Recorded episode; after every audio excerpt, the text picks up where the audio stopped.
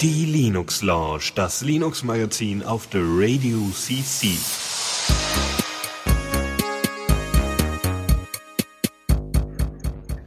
Und damit sind wir dabei mit bei der Linux Lounge hier mit dem Dennis. Ja, guten Tag und mit dem Fall dran. Na moin. Ja, wunderbar. Und ich habe irgendwie das Gefühl gehabt, dass, äh, dass das Intro ganz schön viel Bass gehabt hat. Aber wahrscheinlich hat einfach nur mein Subwoofer äh, sich alleine gefühlt, weil meine Boxen sind ja nicht an. Ich habe ja die Kopfhörer drin, aber mein Subwoofer ist trotzdem noch an. Das heißt, ich habe jetzt nur Bass hier im Zimmer. Na super, super. Ja, ist voll super. Ja, ähm, ja, Linux Launch. Ähm, eigentlich wäre ja Philipp dabei gewesen, aber der ist irgendwie, der hat sich voll verscrummt oder so. Ich weiß auch nicht, die machen wie immer ständig, ständig so Meeting-Zeug und das ist ja alles, also. naja, egal, dann mache ich halt. Ähm, genau, und äh, ja, irgendwas Meta-Eagles zu erzählen? Nö, ne? Nö, also ich wüsste jetzt nichts, außer dass, äh, ja, dass ich ja bei der letzten, also bei der letzten Linux Lounge, wo ich hätte dran sein müssen, nicht da war, weil Internet nicht da war und ach, allerlei Zeugs ist so in den letzten Tagen passiert und äh, ja, aber das, das legt sich jetzt. Na, ab nächster Woche legt sich Ja, das. wird eh immer alles besser. Ganz entspannt. Ja, Mhm. es wird immer alles besser. genau. Natürlich, also kontinuierliche Verbesserung Bitte? hier. Was? Conti was? Konti inkontini wird? ja. In, in, in kontinierte, genau. genau. ja. Wunderbar, so. Ähm, ja, genau. Linux Launch jetzt hier für euch auf den Ohren und ähm, wir haben ein paar Themen mitgebracht. Da können wir mal einmal kurz einen Überblick geben, würde ich sagen. Dann gehen wir einfach mal alles kurz durch. Ähm, dann, sag ich mal, am Anfang haben wir eine neue Version von Dwarf Fortress, scheinbar, okay. Dann gibt's ein bisschen was für Commander Interfaces für Diaspora. Äh, das nächste kenne ich gar nicht. Was ist das? Äh, Genesis ist, äh, das können wir eigentlich gleich klären, äh, wer es kennt. Nee, äh, nee, das man, wir, nee, nee, schon, nee, also wir sagen das schon noch gleich, aber lass mal Okay. einmal kurz eben einfach nur, was Äh, ist Distribution oder was ist das? Ja, es ist eine artbasierte Distribution, die du aber vor allem auf ein QB-Board oder ein Raspberry Pi packst, Also, weil okay. äh, dort kannst du relativ schnell äh, eigene, äh, hier so Tiny Tiny SS, alles so Self-Hosting. Das ist Okay. ein Self-Hosting. Cool, alles klar, für kleine Devices. Dann gibt's Genau. eine neue Version vom X-Server und das äh, OBS, äh, Open Broadcaster? Nee, was? Genau, Open Broadcast Studio. Okay, cool. Dann äh, Newsflash. Gibt's nämlich eine ähm, neue Webseite für äh, irgendein Projekt? Was ist das? Mokka? Das Mocha-Projekt ist, ähm, ich glaube, das ist angelehnt an Element, äh, Elementary OS. Es geht darum, das Design äh, von, von Linux-Distros hübscher zu machen. Ah. Und äh, sie machen eben eine eigene Distro und eigene Themes und eigene Apps schreiben sie teilweise, die diesen Designrichtlinien entsprechen. Okay. Also einfach hübsch aussehen. Ja, klingt gut. Mehr Eye Candy. Mm. Ähm, dann haben wir einiges in der Zockerecke. Wir haben The Long Dark. Okay, was haben wir? Darkwood. Sagt mir auch nicht so wirklich was. Äh, Clockwork Empires. Mhm. Äh, äh, ein, ein First-Person-Realtime-Strategie-Ding. Ähm, was haben wir? Ja? Oder? Ja, ja, genau. Ja, okay. das ist, äh, nennt sich Unvanquished, heißt es. Okay, ich, ich dachte, die Teaser ist einfach nur an. Äh, Aperture Tag klingt irgendwie wie Portal 2. Ähm, Ist es auch. Okay, cool. äh, Quest for Infamity. Äh, Ja, äh, Point and Click. Ja. Gut. Infinity Runner, ähm, ähm, ja, Weltraumzeugs. Ähm, Genau. Dann hast du ein Kommando der Woche rausgesucht. Genau, Rhapsody, das ist ein IRC-Client. Cool. Der ganz hübsch aussieht. Dann, äh, äh, weil das ist auch das einzige Kommando der Woche, haben wir bei den Tipps und Tricks äh, ISO. Das ist, Das das ist halt so. Das ist halt so. Echt mal. Ja, Ist so, heißt ich schrei sonst. Ey, der, der wirklich, äh, der wirklich offensivste und klarste, äh, ja, Captain Obvious war da, ne? Ist so, das ist Ja, halt so. ja, das ist ein, äh, ist ein Kommentarsystem für statische Webseiten, die mit Jekyll oder sowas gemacht worden sind. Dann haben wir äh, Mopedy und Mopedy ist ein MPD mit Webinterface und einer Ah, kleinen ah. eigenen Android-App und so. Ich erinnere mich gerade, wie ich, ich sehe gerade, wie der Name da stammen konnte. Hm, MPD. Und was tun wir Ja, denn ja. mal für Vokale dazwischen, damit das irgendwie äh, aussprechbar ist? Mhm. Genau, damit es irgendwie hübsch klingt und so, genau.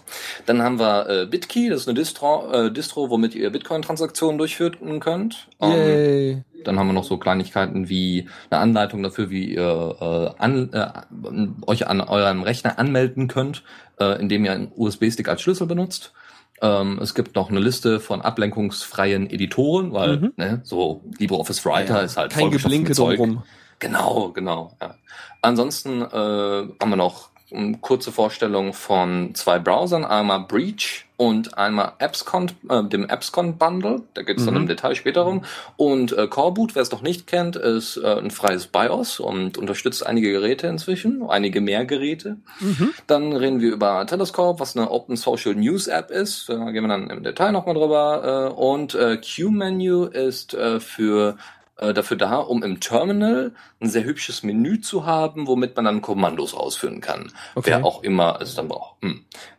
Ja, die, die, Dann- wahrscheinlich die Terminal-Menschen, aber die können das wahrscheinlich auch so.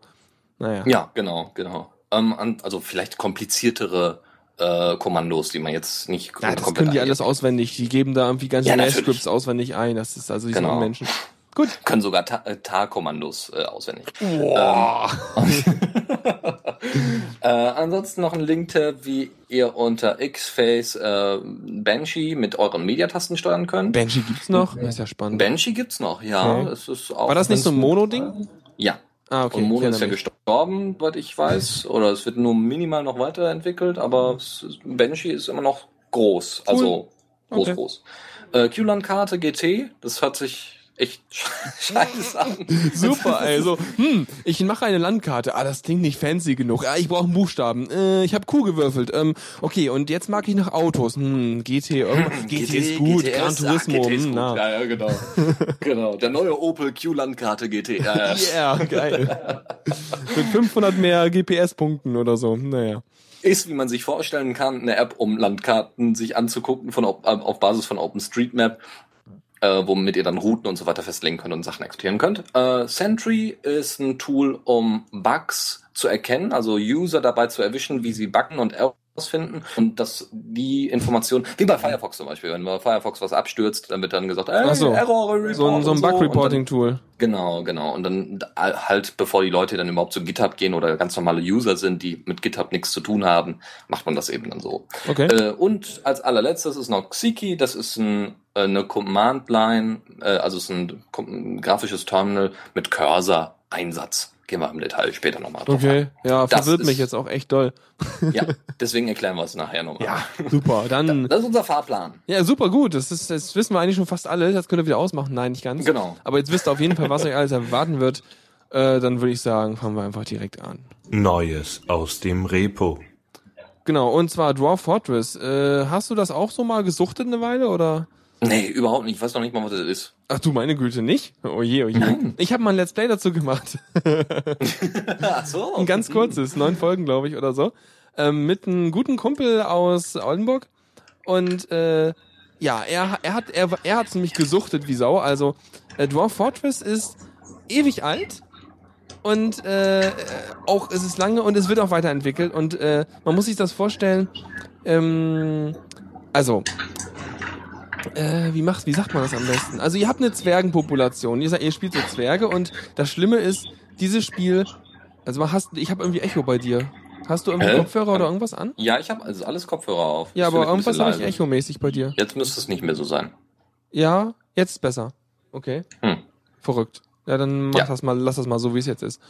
Ähm, auf jeden Fall, äh, ja, aber du auf Fortress, du hast halt äh, so eine komplette. Die Vögeln schon wieder bei dir. Ich kann mich nicht konzentrieren so. Das ist Natur. Dom Wusa. So, ähm. Du hast eine Draufsicht auf eine Welt. Und die kannst Ja. du, und die ist komplett in ASCII-Grafik gehalten. Das heißt, das Ding Ach läuft so, im ja, Prinzip. ja, ja, ja, ich erinnere mich. Ich Es würde im Prinzip auch in deinem. Terminal laufen, wenn du wolltest, aber tut's Ja. nicht. Es benutzt eine andere Oberfläche. Okay. Ähm, und es gibt auch andere Icon-Sets und sowas. Und die Gra Ansicht grundsätzlich ist erstmal, du guckst von oben drauf und äh, weil das die ganze Welt in 3D ist, kannst du dich mit so bestimmten Tasten durch die Schichten bewegen und siehst immer die aktive Schicht von oben drauf.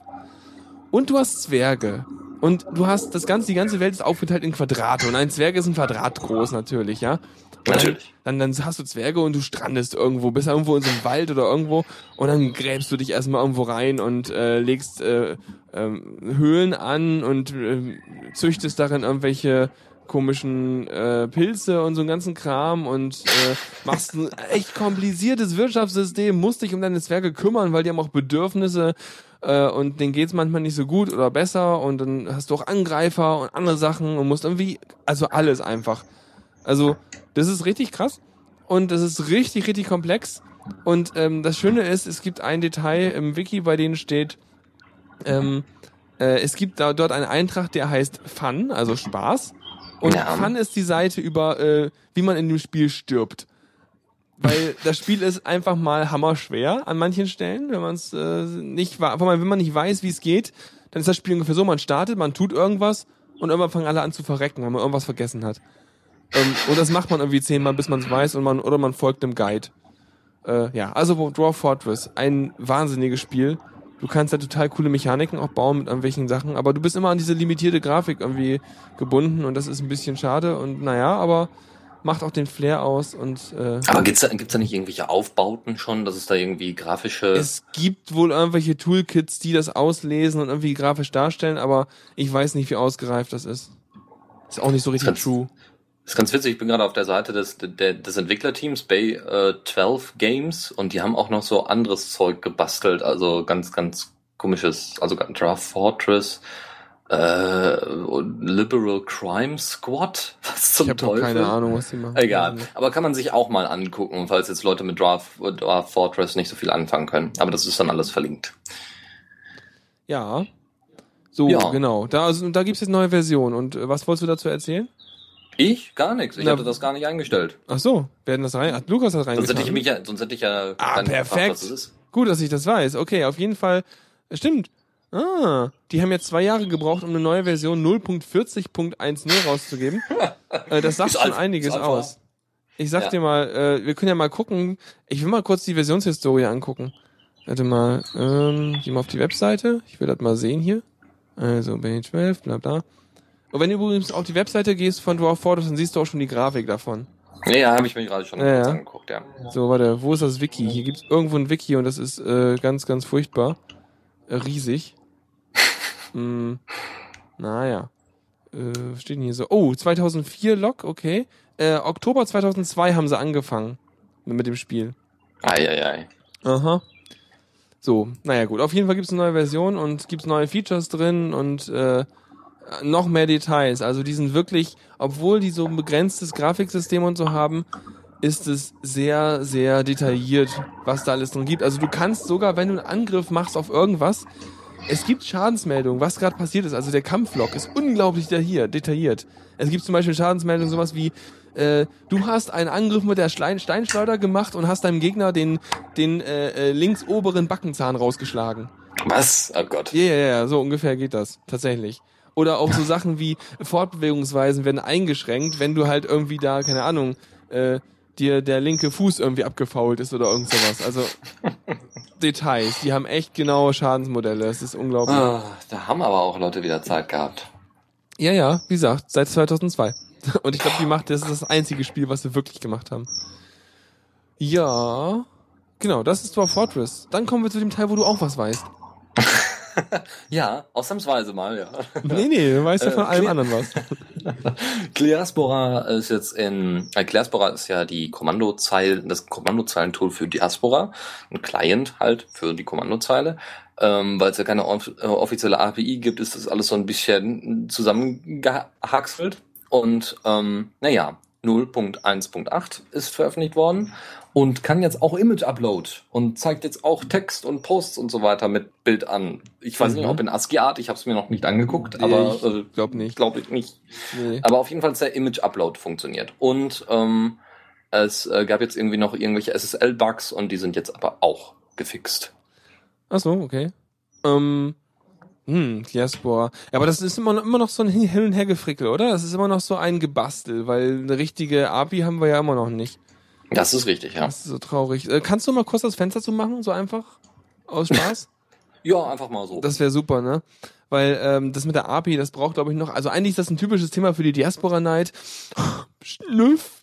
Ähm, aber äh, ja, müssen wir halt so mit äh, klarkommen. Das geht dann ja auch. Ähm, es gibt ja noch ein paar andere API-Versuche irgendwie, aber die Diaspora.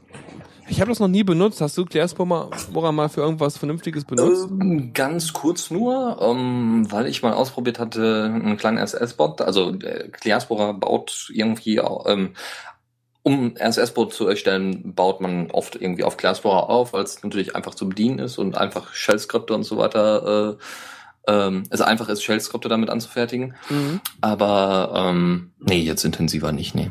Okay. Ja, hätte ja sein können. Na gut, also auf jeden Fall gibt's eine neue Version, das ist ja schon mal schön. Ja. Ansonsten gibt's noch was anderes Neues, und zwar Genesis, ja, also was wir gerade angesprochen haben. Ähm, auch Wir haben alles vorhin angesprochen. Das stimmt, ja. Äh, ArcOS ähm, kennt man vielleicht auch eher. ArcOS ist äh, das komplette OS, Genesis ist nur ein Teil davon. Da ich, das war gerade falsch äh, Egal. zu sagen. Ja, aber Dann haben sie sich ähm, wenigstens aufgeregt und haben sich jetzt zugehört, bis wir das Thema rannehmen. Wahrscheinlich, wahrscheinlich. Ja, besser wäre. Ähm, äh, ArcOS wird ähm, normalerweise ne, auf einem Raspberry Pi oder QB-Board installiert und du hostest halt darüber selber Tools wie TinyTinyRSS, wie äh, Jabber.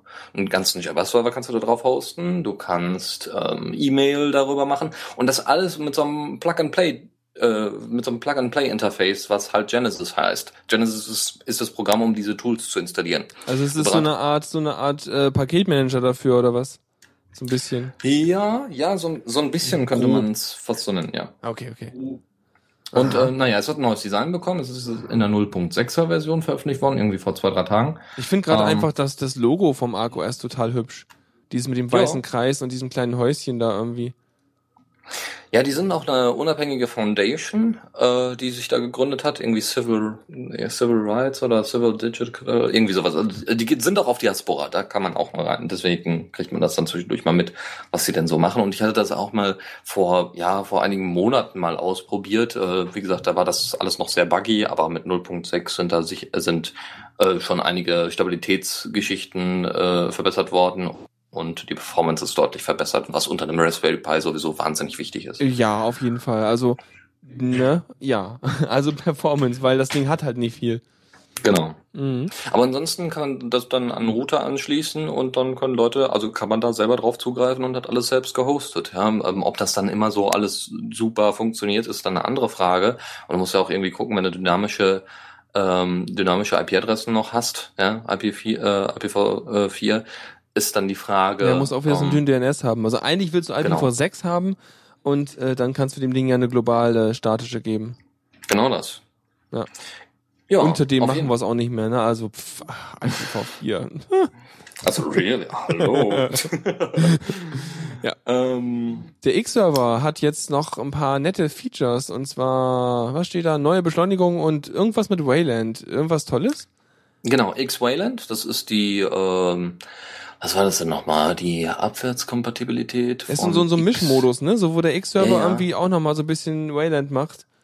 Ja, ja. Aha. Ich glaube, er kann dann, also du kannst dann, glaube ich, also es gibt ja zwei Tools, also oder vielleicht ist es dasselbe Tool und es macht beide Seiten. Es gibt die Möglichkeit unter Wayland äh, Xorg Server äh, Applikationen auszuführen, also die eben keine äh, Wayland Schnittstelle haben, die halt nicht mit Wayland äh, keine Wayland Unterstützung direkt haben. Und vielleicht gibt es sowas andersrum genauso, weil es gibt inzwischen auch schon einige Desktop-Environments, die zwar sehr klein sind und alles so in den Anfängen ist, aber die eben nur Wayland anbieten und dafür kein, äh, kein Xorg anbieten. Eigentlich geil, ne? Also eigentlich ist das endlich mal der Performance-Boost, den man haben will, weil weniger Schichten da drin mehr drin sind. Ja, ja, wie gesagt, Mhm. es ist zu begrüßen, aber wie gesagt, dadurch wird es halt nochmal unterstützt, dass auch unter X-Server noch Mhm. einige Sachen in, in Anführungszeichen abwärtskompatibel laufen. Ja, und das wird, wird auch noch in Zukunft weiterhin X, äh, der X-Server eingesetzt werden, bis Mhm. Wayland da in zu voller Blüte heranreift. Mhm. Was mir übrigens einfiel, also wenn wir hier über manche Technikthemen referieren, ja, und äh, ihr euch dann zu Hause dann denkt, während ihr hier live zuhört, so, oh mein Gott, das weiß ich besser, ah, ah, ah. dann kommt einfach ein Mumble und sagt Bescheid, dann könnt ihr dann auch mal drüber referieren. Äh, wir sind ja. Ja. hier sowas von mega offen für sowas, also es ist total praktisch hier.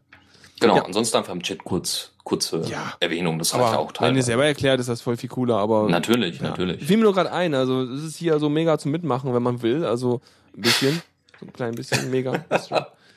ähm, aber es gibt noch mehr Features, oder? Was? Hä? Alles gut, alles gut. Okay. Ist gibt, egal. noch, gibt noch ein paar mehr Features, oder? In dem Ding? Also Ja. nicht nur, dass es Wayland, X Wayland kann, das ist auch besser mit Grafikbeschleunigungs OpenGL-Zeugs. So sieht's aus. Das heißt, es geht noch mal ein bisschen schneller und Animationen werden wahrscheinlich auch noch mal ein bisschen schneller sein, die ein bisschen aufwendiger sind und so. Das ist alles ganz schön.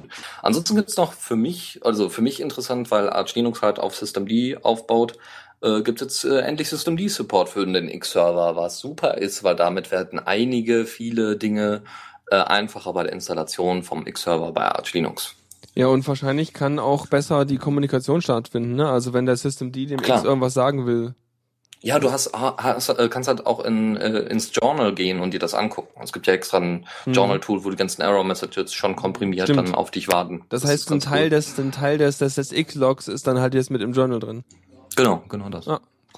Super gut. Ja, das dazu, deswegen ist wieder erfreulich, ist wieder ein bisschen schneller vielleicht das System am Ende des Tages. Ich hoffe mal, also, dass es dann bald auch unter Arch Linux dann erreichbar sein wird. Aber vielleicht ich- probieren die jetzt noch aus. Ich guck mal gerade, was ich eigentlich für eine Version habe vom Xorg-Server. Wo bist du denn?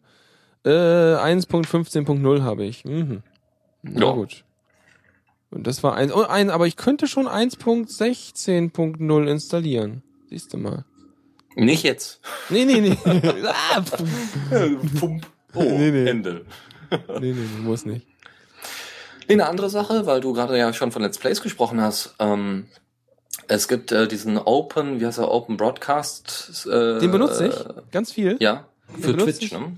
Äh, nö. Nein, tatsächlich nicht. Okay, für was Nein. dann? Ich benutze den auf Windows, weil der läuft auf Windows, Mac und Linux, also auf allem, glaube ich. Zumindest auf Windows und Linux. Nee, nee, genau, genau das war, glaube ich, auch das Problem, dass der eben, also es gibt, es gibt, das eine ist ein, das, was wir jetzt gleich vorstellen, äh, das U, Yo, äh, OBS Studio ist ein Rewrite vom OBS Recording.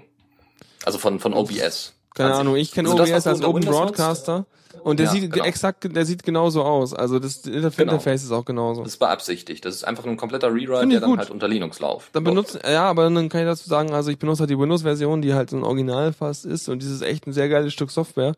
Äh, greift halt deine Bildschirm, Bildschirme ab, wenn du willst und kannst so Szenen mit komponieren und Zeugs und kannst, ich benutze es halt einfach nur zum, ich benutze es halt einfach nur zum Aufzeichnen vom Final Fantasy Let's Play Zeug. Mhm. Ja, wie gesagt, also äh, die die meisten Leute werden es äh, von Twitch kennen, weil um bei Twitch, was ja relativ bekannt ist für Let's Play Streaming, ähm, wer, wer bei Twitch, äh, Twitch äh, irgendwelche, also bei Twitch TV irgendwelche äh, Sachen streamen möchte, braucht so, solche Tools. Die haben eine, Ja. ich weiß gar nicht, was es für eine bestimmte Schnittstelle ist, womit das gestreamt Ich weiß wird. auch nicht, ob das ein. Standard ist, aber auf jeden Fall, wer, wer, wer, wer bei Twitch streamen will, ist, muss entweder viele. Leute kennen oder ist ziemlich Ja. arm dran. Müssen Genau nur Toxi fragen. Ja. Ja, äh, mehr ist dem eigentlich nicht hinzuzufügen. Es ist ein Rewrite und äh, oder also eine, extra für Linux in Bezug auf Linux und ähm, ja, ausprobieren und gucken, ob es funktioniert. Läuft mit FFmpeg und ja. Äh, Sag mal, aber der alte, der kann das nicht, der oben normale Open Broadcaster, der läuft nicht Soweit ich weiß, also ich, ich meinte, ich, ich meinte, mm, ob Broadcast. Ich guck da doch mal, Ja, obsprojekt.com mach ist das. Äh, gibt's für Linux, Coming Soon steht hier, das ist gut. Also gibt es nicht, also gibt es nur für OS X und Win Windows was? Ich bin völlig verwirrt. Download, Source, Binary, huiuiuiui. Ich glaube, das ist ein Windows-Ding. Ah, und jetzt bauen sie an der Multiplattform-Version und wahrscheinlich ist das genau die, über die wir gerade reden. Ja, ist es nämlich. Sehr gut. Äh, mit so einem. Bilde. Perfekt. Hat sich der Kreis wieder geschlossen und meine Verwirrung sich aufgelöst. ja, wunderbar. Ja, sehr schön. Endlich Game Streaming Voll und geil. aufnehmen und super. Sehr hübsch. Ja, weil wir brauchen, wir können natürlich, wenn wir sowieso mit Steam und dem ganzen Krempel irgendwie unter Linux dann mittlerweile ordentlich spielen können und äh, Good Old Games äh, soll ja auch kommen im Herbst und sowas alles, dann hast du natürlich auch genug gute Spiele. Ich meine, hast du sowieso schon gehabt, aber noch mehr Spiele. Und dann musst du natürlich auch eine Möglichkeit haben, die vernünftig irgendwie abzufilmen auf dem, auf dem Linux. Kannst du mit FFmpeg machen, aber ist halt immer Genau. noch so ein bisschen manuelle Arbeit. Und ich glaube, wenn man so ein cooles GUI-Tool hat, dann ist es auch für Menschen, die irgendwie sich nicht mit Technik befassen wollen, eine Möglichkeit. Ja, also gerade, dass auch Leute, äh, es ist äh, vielleicht auch tatsächlich so eine kleine Kleinigkeit, die aber wieder einen Anreiz darstellt, sich vielleicht auch wieder mit mehr, stärker mit Linux zu beschäftigen, eben Ja. weil mehr Spiele portiert werden, als jetzt auch solche Tools, die elementar für die Gamer-Szene sind. Also für einen Großteil der Gamer-Szene. Ähm, wenn solche Sachen portiert werden, umso besser. Okay. Kommen wir zu der kürzesten langen Sektion, die wir überhaupt nur haben. Newsflash. Genau. Und zwar. Genau, das äh, Mocha-Projekt ja, hat nichts mit Kaffee zu tun, weil wird nur mit einem K geschrieben. Mhm. Und, Für die äh, Typografen unter uns, ja, sehr gut, sehr gut. Ähm, Ja, wie schon gesagt, äh, haben sie eine neue Webseite und äh, haben das natürlich sehr hübsch aufgemacht. Das Projekt hat als eigentliches Ziel, sagen wir mal, Design mit Open Source in Anführungszeichen zu verbinden, also einfach Linux und Design irgendwie stärker zusammenzubringen. Ich meine, das ist ja eine der Vorläufer war es ja damals, war ja damals tatsächlich Ubuntu, die dann so angefangen haben, mehr so auf Design-Sachen zu achten, weil Ja, halt überhaupt können. mal auf, wir sehen nicht völlig scheiße und unbenutzbar aus, so nach dem Motto. Genau. Ja, ja. Genau.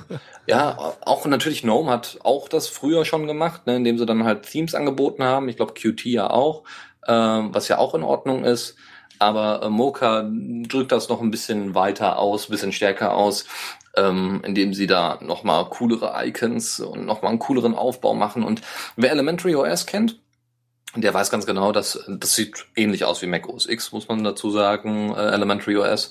Und das Mocha-Projekt und Elementary OS äh, tauschen da wohl gegenseitig auch zwischendurch mal Sachen aus oder entwickeln da zusammen Sachen, äh, die dann eben sehr hübsch aussehen. Als Basis benutzen sie, also für, die haben ja auch eine eigene Distro, eine eigene Mocha-Distro.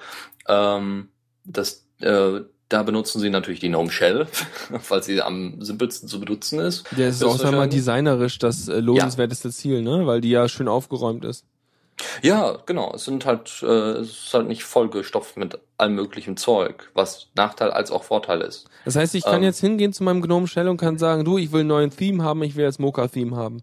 Ja, du kannst es von der Okay, Website einfach runterladen. Die zeigen dir das dann direkt. Das ist alles. Nee, ich habe ja schon installiertes, ich will einfach nur den Theme hinzu hinzufügen im Prinzip. Ja, kannst du machen. Okay, cool, mache ich. So. Wie gesagt, einfach sonst sich nochmal mit dem Projekt ein bisschen beschäftigen. Lohnt sich auf jeden Fall, wer jetzt zum Beispiel Leute davon überzeugen möchte, dass zu Linux wechseln auch eine hübschere Alternative äh, da möglich ist als jetzt. Voll gut, habe ich ich auf, mein auf, Linux auf mit- GitHub gerade gesehen. Mocha Project, Mocha GTK Genau. Theme heißt das Ding dann. Genau, da- das ist nicht nur eins, es gibt da unzählige von Ja, klar. und gibt auch Icon Icons Themes, und Zeugs Faber und ja, Icon genau. Theme und so. Ganz, ganz Mm. toll. Hübsche Grafiken. Ja, das war schon vom Newsflash. Mehr ist derzeit in der Community nicht, nicht passiert. Das ist ja traurig. Ja, äh, dafür dann irgendwo. nächsten Monat, äh, Montag. Vielleicht.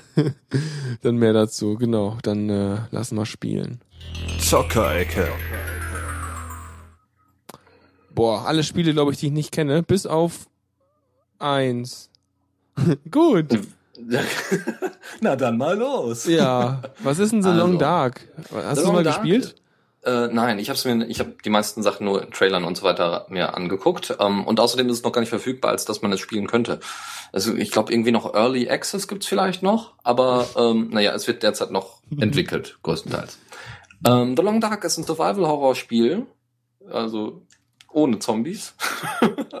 das muss man immer dabei sagen, weil es Echt? ist nicht immer so klar. Und Ja, was, was ist denn dann das? Was ist denn dann das Böse? Ja, ist das, weiß irgendwie- halt keiner so wirklich. Also es gibt ein paar Trailer dazu, es gibt ein paar Gameplay-Videos dazu, aber es gibt halt nichts Handfestes, wo man jetzt so genau erkennen könnte, was, worum geht's denn.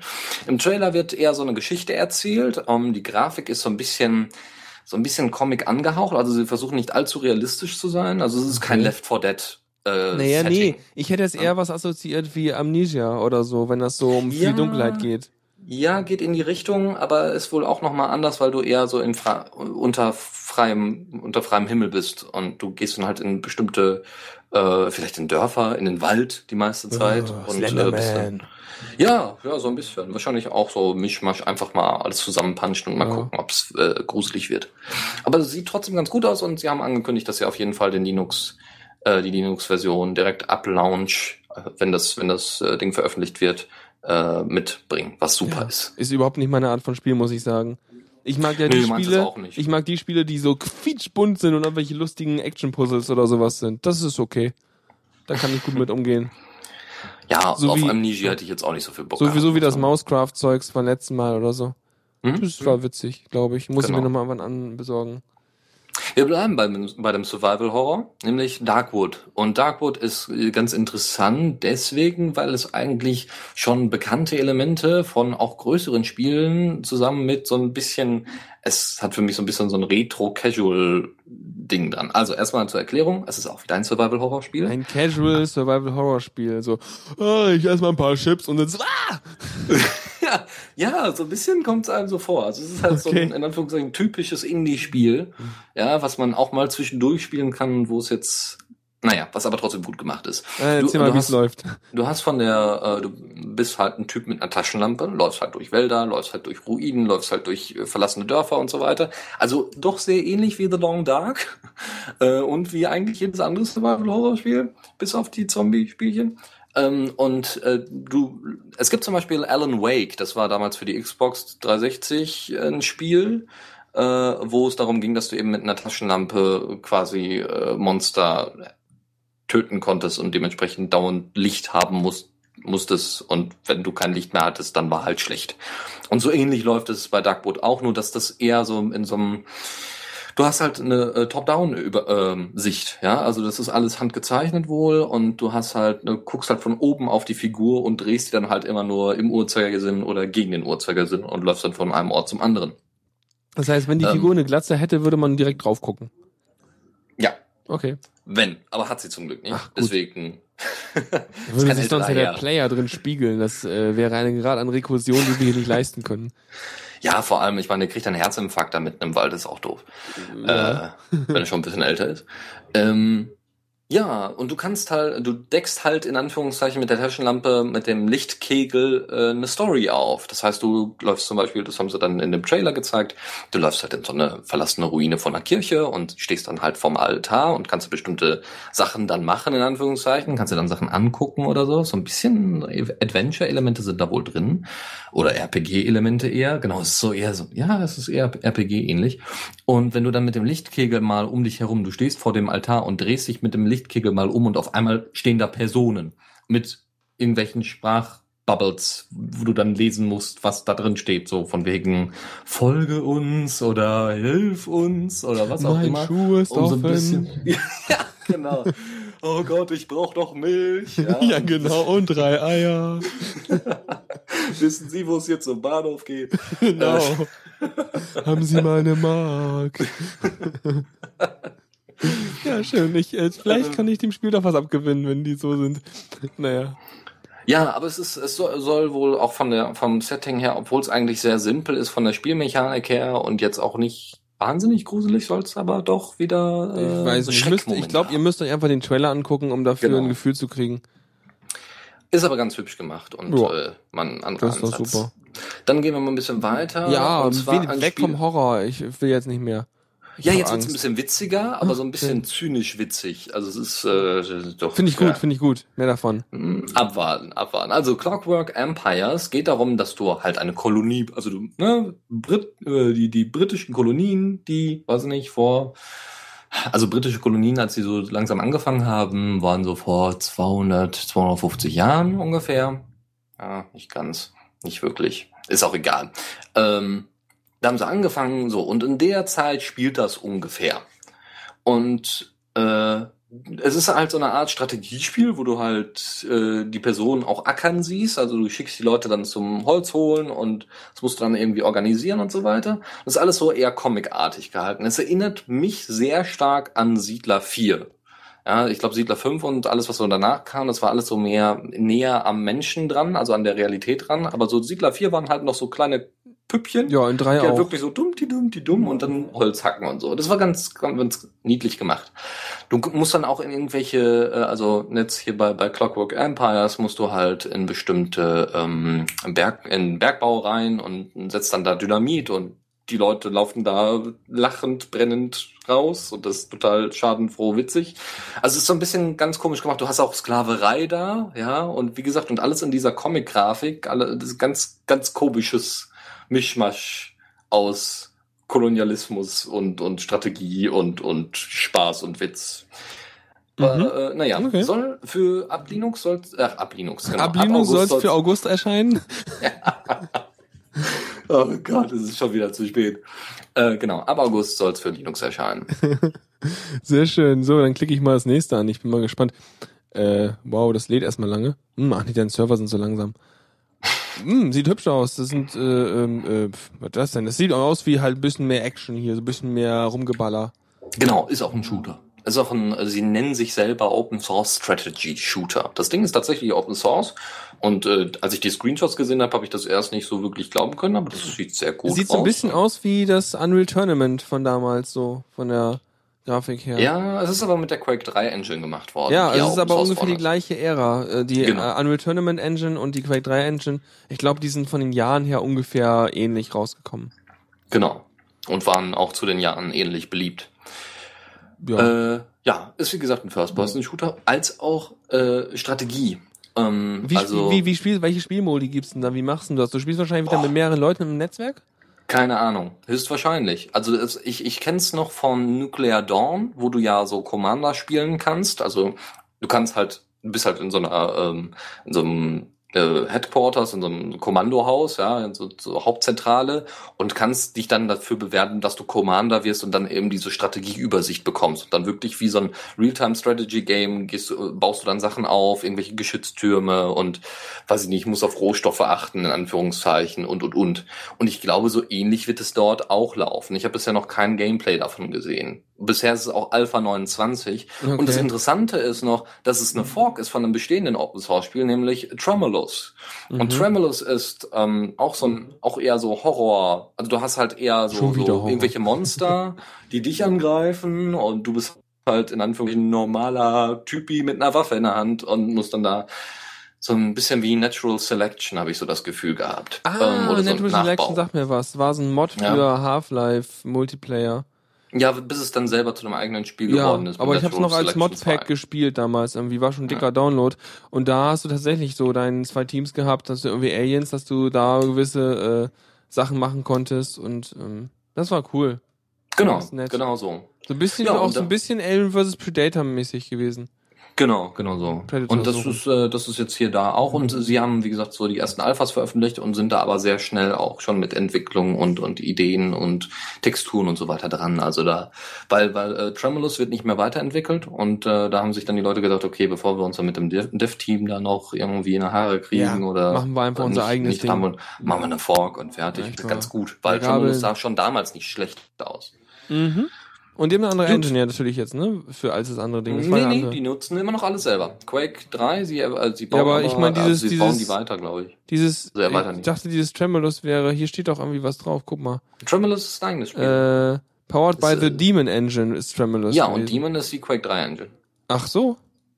Soweit ich es weiß, ja. Ich habe ja zumindest so lesen. Ja, siehst du wieder was gelernt? Steht hier Ja. noch irgendwas Schlaues drauf? Bla bla bla bla, nö. Ähm. Ah. Mhm. Leute killen. Ja. Okay, klingt gut. Super, Gut, nehme kommen wir weg vom Horror und kommen wir weg von Shootern. Kommen wir weg, also kommen wir hin zu Portal 2. Yay. Aperture Tag ist ein Mod für Portal 2 und ihr kennt ja die Portal Gun, die schießt so Portale. Ja. Und ihr kennt sicherlich auch seit Portal 2 auch diese Farben, die man an Wände schmieren kann. ja. Oh, äh, Die kommen ähm, aus so großen Rohren, die manchmal so Genau. zeitgesteuert sind, wo so Rostdinger rausblobbeln. Genau, und da kann man dann eben drüber rennen, also schneller werden oder eben springen. Oder aber so Portalflächen ein bisschen- erschaffen. Genau, kann halt die, ja, und kann halt, genau, stimmt, ja, das ist, wäre dann weiß gewesen von Ja. der Farbe her. Aber äh, Aperture Tag hat halt jetzt anstatt einer Portal Gun eine Paint Gun. Und Juhu. somit schießt du keine Portale, sondern du schießt Farben, nämlich blau und orange. Und kannst dann eben springen oder rennen. Und das ist, äh, das, da gibt's ein schönes Gameplay-Video zu, das sieht echt niedlich und spannend und witzig aus und das ist auch wirklich wieder mal zum Zeitvertreib. Das heißt, du hast gar keine der Mod Portale kostet, mehr. glaube ich, 5 Euro, äh, fünf oder 10 Euro, irgendwie sowas. Das kostet Geld? Ach so. Okay. Der Mod kostet Geld, ja. Ich weiß Oh, auch nee. nicht, ob der jetzt offiziell ist, weil, ne, wegen Paint-Gun-Änderungen kann ich mir gut durchaus Ach, vorstellen, was? dass es sogar ein offizieller Mod ist. ja, ja. Aber er wird auf jeden Fall sehr stark und sehr gern promoted. das ist witzig. eigentlich Muss ich mir mal ein bisschen Gameplay zu angucken. Aber das heißt, du hast gar keine Portale mehr, die du benutzen kannst. Das weiß ich nicht. Aber du hast eben keine Portale, die du selber schießen kannst. Ja, meine ich Das ja. wird, vielleicht wird, ja, genau. Du kannst sie nicht mehr selber schießen, ja. Hm. Spannend. Vielleicht kann man ja irgendwann wann, äh, halt wechseln. Also zwischen, also das nee, glaube ich halt- nicht. Ich glaube, das wird Das gar nicht wird unterstützt. keinen Sinn machen, aber, ne? aber ja. Wird höchstwahrscheinlich nicht auftauchen. Ja. Ah, okay. Und Toxi wirft gerade noch rein wertvolle Infos. Und zwar hat das Orgi das Spiel, was äh, die Idee für die Gel-Geschichten in Portal 2 geliefert hat. Das hat schon genauso funktioniert. Also dort hast du halt selber das Gel geschossen. Ach so. Und Äh, darauf haben sie sich Spiel war das denn inspiriert. als Basis? Äh, er meinte so, das hieße wohl auch Tag. Das Original. Ach so. Ist natürlich Ah, scheiße ah, ja, zu googeln, wenn ein Spiel Tag Ja, heißt, ne? stimmt. Deswegen heißt es ja, deswegen heißt das Ding ja halt jetzt Aperture Tag. Genau. Auch nicht schlecht. Schön. Ja. Also Also, heißt, wieder die- zurück zu den Ursprüngen. Ja, so ein bisschen. Aber ist ja auch nett, weil die Engine ist dafür ja komplett geeignet. Also die brauchen ja fast nichts mehr machen. Stimmt. Ähm, auch schön. Gut, Ja. Weiter geht's. dann. Und, zu, und zum ja. nächsten Spiel, was, weiß ich nicht, hast du, frü- hast du früher so in den Anfang der 90er, also Monkey Island und vielleicht, ja, Grim Fandango wäre schon zu weitgehend, aber Na, so also Zack Monkey McCracken- Island hat man halt gespielt, Monkey Island 2, meine Mutter hat Monkey Island 3 gespielt. Wir haben alle möglichen, wir haben auch diverse andere Sachen. Wir haben nie ähm, äh, hier diesen Typen da mit dem mit dem Hut auf und der der der dem Lasso. Äh, Indiana Jones? Ja, haben wir nie gespielt. Okay, das habe ich tatsächlich gespielt. Äh, auch nicht intensivst, aber zumindest mal angespielt. Und Zack McCracken, sagt er das auch noch was? Sagt mir was, habe ich aber auch nicht gespielt. Mit den zweiköpfigen oder dreiköpfigen Eichhörnchen? Das dreiköpfige Eichhörnchen war aber Monkey Island. Nein, das dreiköpfige, die drei, der Ach, der dreiköpfige, dreiköpfige Affe. Affe. war Monkey Island, ja. Das war ja der Witz an der ganzen Geschichte. so. Sie haben ja viele Sachen wieder davon übernommen. Und Zack McCracken war damals auch relativ beliebt. Also Okay. so als Monkey Island in Ja, ja, nee, ist auch ein großer. Name. Nee, wir haben da eher so ein bisschen sinnlosen Scheiß gespielt. So, äh, es gab so ein ähm, äh, Studio, ich glaube, äh, äh, Take One oder nee, irgendwie so anders hießen die. Nee, Mhm. weiß ich nicht. Auf jeden Fall haben die so viele kleine äh, ähm, Point-and-Click-Dinger rausgebracht wie ähm, äh, Johnny Burger und solche Sachen. Kennt keine Sau, aber ist ganz witzig. Hat mein Bruder auch, glaube ich, Let's Played. Und äh, so einen ganzen anderen Schwachsinn. Aber man, was man auch kennt, ist ja hier äh, Day of the Tentacle und sowas. Genau, genau. Das, das, sind ein die? großartiges Spiel. Day of Ist the Tentacle ist nicht von denen, nee, nee. Das Ja, ist ja. LucasArts wieder. Natürlich Ja. ist die Scum VM. Genau. Ja, beziehungsweise die Scum Engine. Ja, VM halt, Scum VM. Scum Engine, ja. Mhm. Schon erschienen. war. Aber sorry, ja. Quest for äh, Infamy ist ähm, eben auf Basis oder so, so ein typisches Adventure à la Monkey Island, wie man so kennt. Also eher Monkey Island 2. Ähm, in derselben Grafik, also ähnliche Grafik, äh, aber voll synchronisiert und äh, auch mit ähnlichen Spielmöglichkeiten. Also die gehen alle so wieder in die Retro-Schienen und es sieht echt hübsch aus, muss man einfach sagen. Die haben da sehr viel Arbeit reingesteckt, also alles zu verpixeln, ähm, das alles zu synchronisieren, eine Story drauf aufzubauen. Ähm, und du hast so, du hast ein rundenbasiertes Attackieren, was ganz cool ist. Du hast Rätsel, du hast Puzzle, die du lösen musst und, und, und. Und es ist wirklich einfach ein Spiel, als hätte man es aus den 90ern herausgegriffen und jetzt nochmal neu aufgelegt, in Anführungszeichen. Oh, was, was mir gerade noch einfällt bei so Spielen, weil, wenn ich welche gerade lese oder du gesagt hast, äh, dass es rundenbasierte Kämpfe hat, aber auch Rätselteile und Point-and-Click-Teile, ähm, was ich nochmal unbedingt irgendwann spielen muss, und da muss ich mal gucken, ob es vielleicht auf Good Old Games oder so eine Version davon gibt, ist äh, Septerra Core. Das habe ich mal Mhm. irgendwann irgendwie, ähm, äh, ich glaube irgendwo aus, aus Kasar oder sowas, äh, geladen und das war irgendwie kaputt. Also ich habe da irgendwie bis in ein, zwei, ein, zwei CDs spielen können, aber weiter nicht. Und ja, es gibt es. Geil, es gibt es. Ich für sechs Dollar. Yes, ich kaufe mir das nachher. Dann wird ein Let's Play davon gemacht. Das wird so furchtbar. Äh, 1999 war das. Oh Gott. Super Spiel, ganz großartig.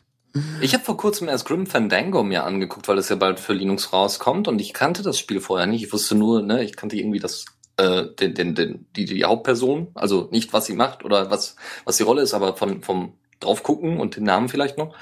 Und äh, hatte mir dann tatsächlich ein komplettes unkommentiertes Let's Play reingetan. Es war, es ist fantastisch. Unkommentiert. Ja, ich will keine Kommentare. Ich will das Spiel mir angucken. Ach so, aber die läuft. äh, hat das eine Sprachausgabe das Spiel oder? Das hat Sprachausgabe. Okay, dann das brauchst du ist, auch äh, nicht Ende der 90er Kommentare. oder Mitte der 90er rausgekommen. Ja, da waren geht das, 3D-Objekte schon ganz in. Boah. Aber auf 2D Ja, das muss man immer noch beabsichtigen, äh, beabsichtigt zusätzlich sagen. Ja.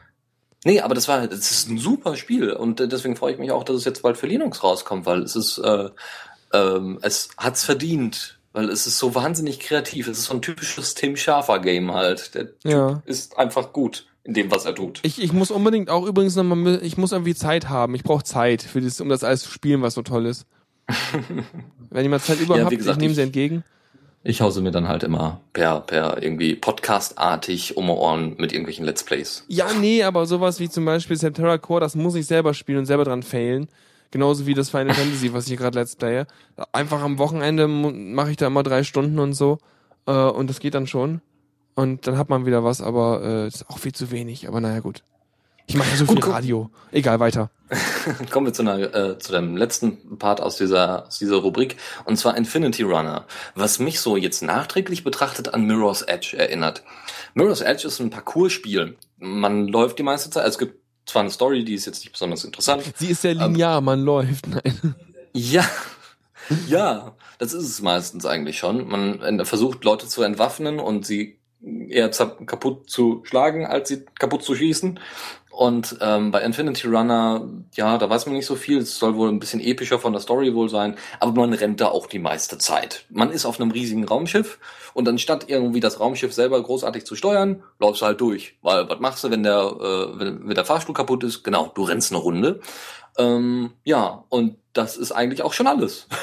und das Ding ist jetzt für Linux veröffentlicht worden. Okay, und dann läufst du halt von vorne nach hinten durch, oder wie? Oder Du läufst halt von vorne hin durch, genau, ja. also es ist vor allem so mehr so First-Person-Action oder Third-Person-Action. Ja, genau, es ist First-Person-Action und ähm, es wird, wie gesagt, noch irgendwie ein bisschen Story nebenbei erzählt. Wahrscheinlich wird das Schiff dann angegriffen oder eine KI will mit dir Schnell sprechen. zum Maschinenraum, renn, renn, renn, renn, Auf, schnell auf, auf, die auf, auf. Brücke, renn, renn, renn, renn.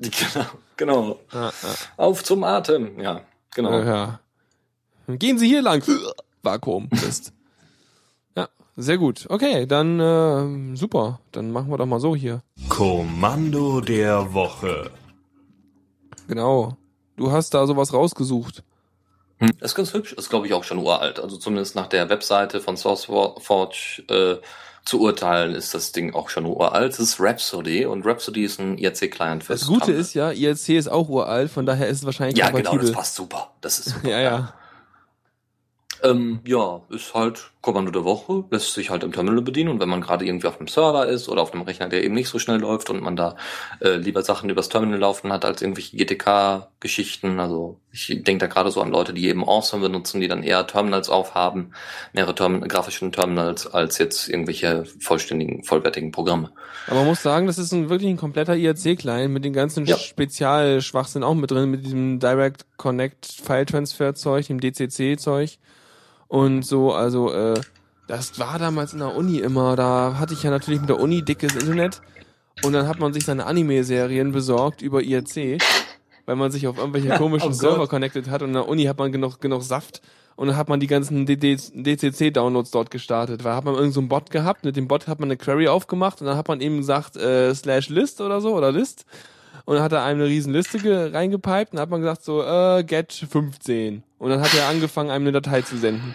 Oh Gott. Das waren Zeiten, du. Wahnsinn. mhm. Gut, Gutes das Ding. war's davon. Echt, schon. Na gut. Dann kommen wir zu der größten Sektion heute überhaupt. Tipps und Tricks. Ist immer die größte Sektion. Nee, eigentlich nicht. Also, nee, wenn, wenn ich Sendung mache. Ja. Komisch, ne?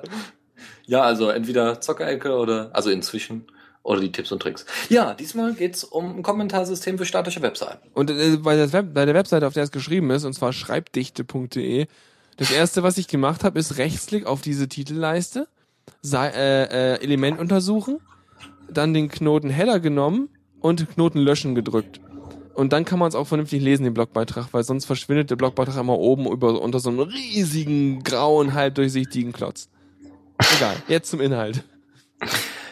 Ja, ist in erster Linie, also statische Webseiten, die zum Beispiel mit Jekyll generiert werden. Das heißt, du hast nicht dynamische Webseiten wie bei WordPress, die dann jedes Mal wieder vom Server aufgerufen werden müssen oder aktualisiert werden, wo es ja auch Caching gibt oder sowas. Aber ähm, eben bei statischen Webseiten ist halt so, als würde dir einer einfach eine Textdatei zeigen, in Anführungszeichen. Ist einfach Ja. alles fertig. Naja, du hast ja auch einfach, äh, das hat ja einen Vorteil insofern, dass du erstmal, es ist halt super schnell, klar, weil Klar. statisch musst du nicht generieren. Und außerdem, du kannst den bescheuertsten Dreckscheiß äh, Webspace benutzen, weil der braucht kein PHP können, der braucht keine Datenbank können, der braucht gar nichts können. Genau, du ziehst das Zeug einfach da hoch und gut ist. Du kannst es lokal auf dem Rechner ausführen. Ähm, ne, Jekyll, wie als Beispiel, ich glaube, Mr. Hyde ist auch einer. okay. Keine, aber dieses, das Wortspiel gibt's auch schon ohne Ende. Aber ähm, du führst es dann einfach auf deinem Rechner aus, bereitest quasi deine Blogbeiträge vor, deine Blogseite, deinen Blog und äh, lädst dann die Dateien einzeln hoch und fertig. Ja, und was du halt auch noch hast, was irgendwie ganz witzig ist, du klar kannst du dann sagen, hier FTP, sync das mal und mach mal Upload. Was du aber auch machen könntest, ist halt, okay, ich generiere das, äh, committe das immer in Git und wenn ich dann einen Server habe, der das kann, checke ich das da halt aus. Oder wenn ich das irgendwie mit Git Pages benutze, dann wird das, glaube ich, automatisch gemacht. Wenn ich es da hochpushe, ist es direkt dort als äh, Webseite verfüg verfügbar. Mhm. So, da geht es jetzt halt um ISO, weil so ein, Kommentar ein Kommentarsystem ist normalerweise dynamisch. Oder in dem Fall ist es wahrscheinlich auch dynamisch. Aber es ist jetzt ein extra Tool, womit man eben ein Kommentarsystem auch auf statische Webseiten bringen kann. Ja, klassischerweise benutzt man dafür Discuss oder sowas. Das ist alles immer Ja. so eine Geschichte, wo du halt irgendwie ein Stück JavaScript reinhängst und dieses Stück JavaScript lädt halt äh, äh, weiteres JavaScript und alles Mögliche und Zeugs irgendwie von Fremdseiten Seiten nach und integriert das in die Webseite und macht dann halt dort ganz viel Ajax-Zeug und so. Mhm. Und ISO macht das auch. Ja, wunderbar. Ich dachte, du wolltest noch was dazu sagen. Ja, der, der Punkt ist, äh, dass bei Discuss ist natürlich auch sehr verbreitet und dementsprechend ist auch so der Privacy-Effekt äh, nicht so super. Nee, du hast ähm, einen Account und du hast dann die Genau. Leute und, und die managen halt auch deinen Blog-Spam, ne? Was natürlich ein Punkt ist, der nicht zu vernachlässigen ist. Ähm, Eindeutig. wie ist denn das mit ISO? Also ISO läuft bei dir selber, du brauchst dafür Python und äh, SQLite Ja. und ähm, dann äh, bindest du das eigentlich genauso ein über so ein JavaScript-Gedingse. Und äh, wie läuft das damit? Spam-Abwehr und sowas? Äh, also du kannst dich komplett anonym, du kannst einfach was schreiben, kannst sagen, okay, und du musst weder eine Mailadresse noch einen Namen noch eine Webseite angeben. Und erstmal erscheint das. Und dann werden die, glaube ich, freigeschaltet, oder? I, I think so. Also ich habe da jetzt auch nicht äh, mich noch näher mit beschäftigt, aber das wird höchstwahrscheinlich genau so laufen, dass du einfach das Ding moderierst. Okay. Weil dann ist ja. Hm. Ähm, hm, naja, weiß ich nicht. Mal eben sehen. Steht da noch irgendwas dazu? Weil würde mich ja interessieren. Äh, du hast auf jeden Fall die Möglichkeit, aus WordPress deine Sachen zu importieren oder auch, und auch aus Discuss die bestehenden Sachen zu importieren. Das ist schon mal gut. Steht in der Dokumentation was? Ähm, ähm, inf, bla bla. Ah, tatsächlich? Geil. Auf der Webseite von ISO steht tatsächlich drin, ähm, äh, what, what is ISO? Ähm, ISO is an informal German abbreviation for ich schrei sonst. ich hätte das immer nur als Spaß verstanden, so, es heißt halt ich schrei sonst, aber die schreiben das sogar auf ihre Webseite. Yes! Das ist sehr cool. Was? In Germany ISO is, is also Pokémon Nummer 360. Mhm. Also we, Why Not in Original Stimmt, ist dann im Deutschen tatsächlich. ISO. Okay. Ja. Siehst du mal Sachen, die ich nicht wusste. Mega spannend. What's wrong with, with Discuss? No anonymous comments Ja, ja. und so weiter und so Aber fort. mich Also würde ja genau diese interessieren, wie das mit der, mit der, mit der äh, Moderation aussieht. FAQ, vielleicht steht da noch was Schlaues. Ich finde das total cool. Sie, schreiben hier sogar, ISO is not the first open source commenting server und zeigen dann erstmal äh, vier Alternativen, die es dann noch gibt äh, zu ISO selbst. Ja, aber das Was ist- ganz das cool ist, ja, von das wegen ist- vielleicht suits it more your needs. Ja, selbst, es ist selbstbewusst, das ist vernünftig, weil du kannst ja, Ja. sagen, pass auf, wir haben was gemacht, aber andere machen Wenn es auch euch nicht was. gefällt, nutzt was anderes. Hier sind die Alternativen. Ja, nee, finde ich prima und sollte man Ja. machen. Ähm, Installation, ah, ich bin echt noch so ein bisschen, ich weiß nicht, wie man die Moderation macht. Wissen das, gibt's da ein Backend für oder wie läuft das ab? Hm. Es gibt eine API auf jeden Fall. Man kann Kommentare basteln, editieren, löschen, hoch und runter voten, Anzahl der Kommentare kriegen, aber das sieht mir alles wie eine Frontend-API aus. Vom Backend her sieht man echt gar nichts dort, glaube ich. Äh, Trou- Troubleshooting ist außerdem to be written. Also ich glaube, so richtig durch sind sie damit noch nicht. Ähm, und das Lustige ist, deren Icon ist außerdem dieses Pokémon-Viech. Was sicherlich problematisch werden könnte, wenn Ach, sie das was? weiterhin so behalten. Die haben das garantiert selber gemalt. Bestimmt. Ja. Deswegen sah das ja auch genauso aus wie das andere Wahrscheinlich. im Wiki. Mhm. Aber gut, ist egal. Nee, aber äh, nee, ist, äh, wer, wer Jackal benutzt, kann das mal benutzen und ausprobieren. Ja, also wenn ihr da irgendwie Erfahrung habt mit irgendwie äh, Kommentaren moderieren und so, sagt auch Bescheid. Weil würde mich halt interessieren. Ähm, ah, Moderation über E-Mail. Soll, soll, soll wohl möglich sein. Über E-Mail? Ja, hier steht also auf der äh, Seite bei ISO und Überspace, was man, wie man das zusammen benutzen kann, steht so, da E-Mails aktuell die einzige Möglichkeit der Moderation sind, kann ich nur empfehlen, das ebenfalls zu konfigurieren.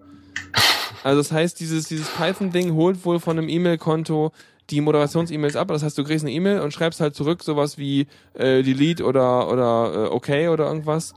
Und dann moderiert er das. Das heißt, du kriegst halt jedes Mal eine Mail, wenn ein neuer Kommentar kommt und musst eine Mail zurückschreiben, um zu moderieren. Finde ich okay, also weil äh, das mache ich bei Discuss genauso. Aber äh, ist interessant, weil es stand irgendwie nicht so richtig auf der ISO-Seite drauf. Aber jetzt wissen wir es auch. Ja. Voll gut. Gut, gehen wir mal weiter. Und zwar Mopedy ist ein MPD. Ja, genau. Wir werfen einfach mal Vokale zwischen diese Ja, ja. Äh, Kons Konsonanten. Mit viel zu Ähm, großer Schrift und viel zu großen Icons auf ihrer Webseite. Die haben ja wohl nicht mehr alle. Aber Ja, es egal. muss auch cool aussehen und äh, Mhm. easy und so. Mhm. Ähm, ist halt ein Webinterface, ähm, hat wohl auch eine eigene App oder nutzt, kann eben auch als App benutzt werden, hat, ist also responsiv und äh, was ziemlich cool ist. Und dann hat man halt einen MPD-Server und kann dann eben, es gibt noch Plugins dafür, dass man eben Soundcloud noch einbetten kann, Spotify und irgendwie Google Play auch noch. Und ähm, ja, warum nicht? Viel Spaß damit. Einfach mal auf so einem Raspberry Pi hosten. Sie haben auch Anleitungen dazu, wer, wer sich jetzt noch nicht so stark damit auskennt. Also warte mal, dieses Mopedy-Ding macht halt MPD mit ein bisschen mehr fancy Zeugs drumrum. Ja, obwohl ich war, äh, soweit ich weiß, es ähm, sowieso bei MPD bestimmte Plugins grundsätzlich. Nee, finde ich aber gibt. gut, weil ich bin absolut äh, ahnungslos, was MPD angeht. Unsere Zuhörerschaft nicht. Die haben ja alle irgendwie, also viele Leute, die da irgendwie quatschen und meinen so, ja, mein MPD und bla. Ähm, aber ich finde das gut, weil ich habe keinen Plan und es ist nett, aber ich habe immer noch keinen Raspi oder irgendwas bei mir zu Hause laufen die ganze Zeit, weil ich es nicht einsehe. Na gut. Äh, dann Distro, Disro, D- Dizro, oh sorry, Dis, Distro für Bitcoin-Transaktionen. Bitkey? Äh, jetzt aber. So, ja, wunderbar, jetzt kann ich auch lesen. Plötzlich validiert das. Genau. Bitkey. Ähm, kennst du Turnkey äh, Linux? Nee. Das ist eine russische Distro, die sich zum Auftrag gemacht hat, dass sie äh, auf vielen Servern sich vorinstalliert, in Anführungszeichen, also dass man sie installieren kann und dann relativ einfach solche Sachen wie WordPress und so weiter nachinstallieren kann. So ein bisschen wie Genesis, also so ein bisschen wie ArcOS, wo du halt so Plugin-mäßig Tools installieren kannst. Also App-mäßig, ja. Ich will jetzt Tiny Tiny SS. Okay, Turnkey Linux macht das. Und auf der Basis ist Bitkey äh, Linux entstanden. Und es ist halt eine Bit Distro für Bitcoin-Transaktionen und funktioniert folgend, also es hat Xface als Interface und Chromium noch zusätzlich drauf. Cool ist, man hat wohl zwei Images. Das eine Image für, eine für die beiden, für zwei USB-Sticks. Auf dem einen USB-Sticks, den nennen sie Red. Das ist äh, nur für, für das Booten vom Rechner. Dafür ist es gedacht. Und auf dem anderen USB-Stick, der Black genannt wird, hast du halt einen persistenten äh, Speicherplatz, wo du die Sachen dann drauf Für packst. deine Wallet und so, oder was? Genau, genau so. Und wahrscheinlich, ich hoffe mal, das stand jetzt nicht dabei, ich hoffe mal, dass es auch encrypted ist in irgendeiner Form. Ähm, ja, eine ziemlich coole Geschichte, wenn man dann mal viel unterwegs ist und so und dann einfach mal so rumläuft und Ja, auch überhaupt, damit dir dann deine Wallet nicht geklaut wird, dass du ein so ein äh, hermetisch abgesiegeltes System hast, genau, wo du halt entsprechend nur das eine drauf tust und nichts anderes. genau. Und ich meine, wann macht man mal Bitcoin-Transaktionen? Ich nicht mehr, ich habe keine mehr. Ich habe die ja mal alle äh, gegen 150 Euro umgetauscht. Das war Oh. eigentlich ganz hübsch. Ja, ich habe die alle irgendwann mal geschenkt bekommen oder so und dachte mir irgendwann so, oh, jetzt ist der Kurs ganz gut, bei 800 glaube ich war das. Und dachte ich mir so, alles da, verkaufen. Weg. Genau. Und dann, da hat Mount Gox noch funktioniert. Ja, jetzt nicht mehr. Hm. Gut, weiter geht's. Äh, noch zwei Link-Tipps. Einmal, wie man sich per USB-Stick äh, als Schlüssel an einem Linux-Rechner anmeldet. Da hat Thomas Leister was auf seinem Blog zugepostet mit, mit Details und so. Was mich da ja interessiert, also sorry, dass ich da reingrätsche, aber was ich ja geil fände, wäre, ähm, wenn ich meinen Rechner boote, dann kann ich mal auswählen äh, zwischen, also hab da Grub drin, ne? Kann ich Mhm. auswählen zwischen meinem Linux und meinem Windows zum Beispiel. Ja. Und äh, ich hätte am liebsten gerne an meinem Rechner so einen kleinen Kippschalter, womit ich dann sagen kann, pass auf, wenn du das nächste Mal rebootest, dann starte bitte mit der Distribution. Sodass ich den Rechner anmachen kann, den Kippschalter richtig einstelle und dann schon mal irgendwie weggehe, mir Essen mache oder irgendwas. Weil ich muss jedes Mal beim PC neu starten, muss ich dann immer denken, ah, jetzt boote ich von meinem Linux auf mein Windows um. Äh, und dann denke ich so, ah, der bootet jetzt erstmal eine Weile und fährt runter und so. Ich gehe mal weg und dann komme ich wieder und dann ist er schon wieder auf Linux gebootet, weil ich vergessen habe, dass ich natürlich beim Bootmanager umschalten muss. Äh, da kenne ich äh, eine andere Alternative dazu, die meine Schwester zum Beispiel nutzt. Sie hat auf ihrem Laptop Windows 7 als auch äh, ein Ubuntu drauf. Ubuntu nutzt sie aber standardmäßig und äh, Windows 7 nur für Sims. Und das, also zum Zocken. Mhm. Und ähm, darf, dafür gibt es ein eigenes Tool, zumindest für Unity als Integration. Gibt es da speziellen Command? Oder? Ja, da, da, auf, da könntest du mal nachgucken. Ich weiß, muss ich nochmal nachgucken. Es gibt irgendwie Restart, äh, also wo du eben Neustart vom System aus machen kannst, von Unity selbst aus, von, Ja. um von einem Linux auf den Windows direkt zu booten. vermutlich äh, kann ich dann den Oder Restart einfach veranlassen und er schreibt irgendwie Metadaten mit weg, dass er das nächste Mal als die und die Version startet, ne? Ja, das genau, das ist einfach standardmäßig äh, dann demnächst vom Windows startet. Das wäre echt so gut. Das muss ich mal nachschauen, weil dann könnte ich du da. zumindest es von Windows auf äh, von Linux auf Windows schaffst. Andersrum Ja, andersrum halt geht's ja wieder manuell automatisch. Das Genau. ist ja egal. Ne, beim, Ja, beim nächsten. Neustart würde er dann wieder auf die Default gehen, wenn er es einmal gemacht hat. Mhm. Alles klar, super gut, das mache ich dann mal. Das ist eine gute Idee. Okay, äh, der Link, du, mit USB-Stick als Schlüssel, das heißt, da ist ein Key drauf zum Anmelden oder was? Genau. Und du brauchst nichts mehr machen, kein Passwort eingeben, nix, hast das halt nicht dein, nicht dein, nicht dein Nasenabdruck auf den Fingerscanner legen oder so. Wolltest Ich habe Fotos von. Leuten, da, da saßen wir in der Kneipe und diese Fotos sehen richtig toll aus, weil er drückt die ganze Zeit sein iPhone an seine Nase. Äh, das muss doch entsperren. Ich habe den Key doch jetzt eingegeben, meine Nase als Fingerkey. Das sah lustig Ah. aus. Ja, schön. Du hast Ja. noch einen Tipp. Ja, und zwar ablenkungsfreie Editoren, wenn du Schriftsteller bist oder sehr tiefgreifende Blogbeiträge schreiben möchtest. Äh, Wenn du Fanfics schreibst. Habe ich, äh, habe ich Fanfictions, ja. Ja, ja, genau. Ja, ja, klar, zum Beispiel, ja. Ähm, das würde auch gehen. Äh, äh, dachte, dann möchte an. man natürlich, dann Ja. möchte man natürlich nicht das ganze Gewusel von einem LibreOffice Writer oder von einem Abbey Word da drin haben. Du willst auch nicht die ganze Zeit, dass, dass, dass, dein, dass dein Twitter sagt, oh, du hast drei neue Sachen und dein Diaspora sagt, hey, du hast fünf neue Sachen, wenn du den Weihmodus benutzt. Ja, genau das. Und deswegen gibt's äh, da einige Tools, die ihr euch dann in einer schönen Liste anzeigen lassen könnt. Ich, äh, viele davon kannte ich nicht. Ein weiteres kann ich empfehlen. Das ist PyRoom, äh, was äh, sehr, ja, äh, Hab ich auch schon mal benutzt. n- Nerd-like aussieht, weil Das- es eben ja. erstmal so grün-schwarz ist. Und es macht halt so, also du kannst auch umstellen auf so bernsteinfarbenen Monitor. Genau. Ist auch sehr schön. Also, aber das Ding ist, ich fühle mich immer komplett blind, wenn ich das benutze, weil ich sehe ja nichts außer was ich schreibe und das macht mich immer wahnsinnig. Deswegen, ich kann sowas nicht benutzen. So solche Fokus-Dinger. Ja, außer, also ich finde es ganz sinnvoll, wenn man zum Beispiel, ähm, wenn man zum Beispiel ähm, unterwegs ist und gar kein WLAN oder sonstiges Netz hat. Also du bist wirklich, weiß ich nicht, in der Pampa, hast aber dein Laptop mit, ja, ein Netbook oder was, was besonders lange hält. Jo. Und du machst so ein, und fängst dann einfach an zu schreiben oder zu, was weiß ich, ja, also fängst einfach an zu schreiben und äh, dann ist sowas ganz sinnvoll, weil dann willst du keine Netzwerkgeschichten dir oben anzeigen lassen, du möchtest das Ding auch nicht sofort beenden, möchtest keine Programme großartig ausführen, außer schreiben. Ja, wahrscheinlich geht das, ja, aber hm, naja. Ich weiß auf jeden Fall, also ah, ich habe mal äh, ganz, ganz, ganz früher, also wirklich ganz früher, das muss schon jetzt irgendwie, na, zwölf Jahre her sein oder so, also richtig lange, ähm, da habe ich mal viel in so Foren geschrieben. Damals hat man noch Foren benutzt. Das kennt Ui. heute keiner mehr, aber... Der Fall, die ist alt. Ja, Rollenspielforen, so mit so einem Forenrollenspiel. Und da habe ich damals noch mit Visual Basic, jetzt rollen sich die Fingernägel hoch, ähm, habe ich ein äh, kleines Tool geschrieben, was einfach nur stumpfen Textfenster war, was immer on top war und ich über die Blogbeiträge legen konnte, so dass ich dort halt schreiben konnte, weil ich eben nicht diese ganzen, ich wollte es halt nicht auf Webseite schreiben, weil äh, ich wollte halt ein eigenes Fenster dafür haben, eines, wo mir der Rest nicht stört, die ganze Webseite. Und ich wollte es halt über den restlichen Kram des Forums legen, um halt dort äh, nachlesen zu können und mich darauf beziehen zu können. Weil brauchst du bei so Forenrollenspielen. Also da habe ich das einzige Mal mir irgendwie Gedanken gemacht, wie ich denn, wo ich irgendwas schreibe. Aber sonst nicht. Mhm. Aber na gut, ist nett. Also Pyroom ist cool. Und, und ich glaube, die Leute bei dir müssen weniger Drogen nehmen. Das sage ich Ihnen schon seit Jahren. Okay, gut. Ähm, noch zwei andere Geschichten, nämlich die beiden Browser, die ich kurz vorstellen möchte. Breach hatte ich kurz mal ausprobiert. Das Ding ist basierend, also geschrieben in Node.js, also in Ein JavaScript. Browser in Node.js. Ja, Das ist geht. ja äh, spannend. Mhm, mhm. Ja, genau, deswegen hatte ich es mir auch mal angeguckt. Und? Es ist hochmodular. Ja, es ist jetzt, also ich konnte nur bedingte Sachen ausprobieren.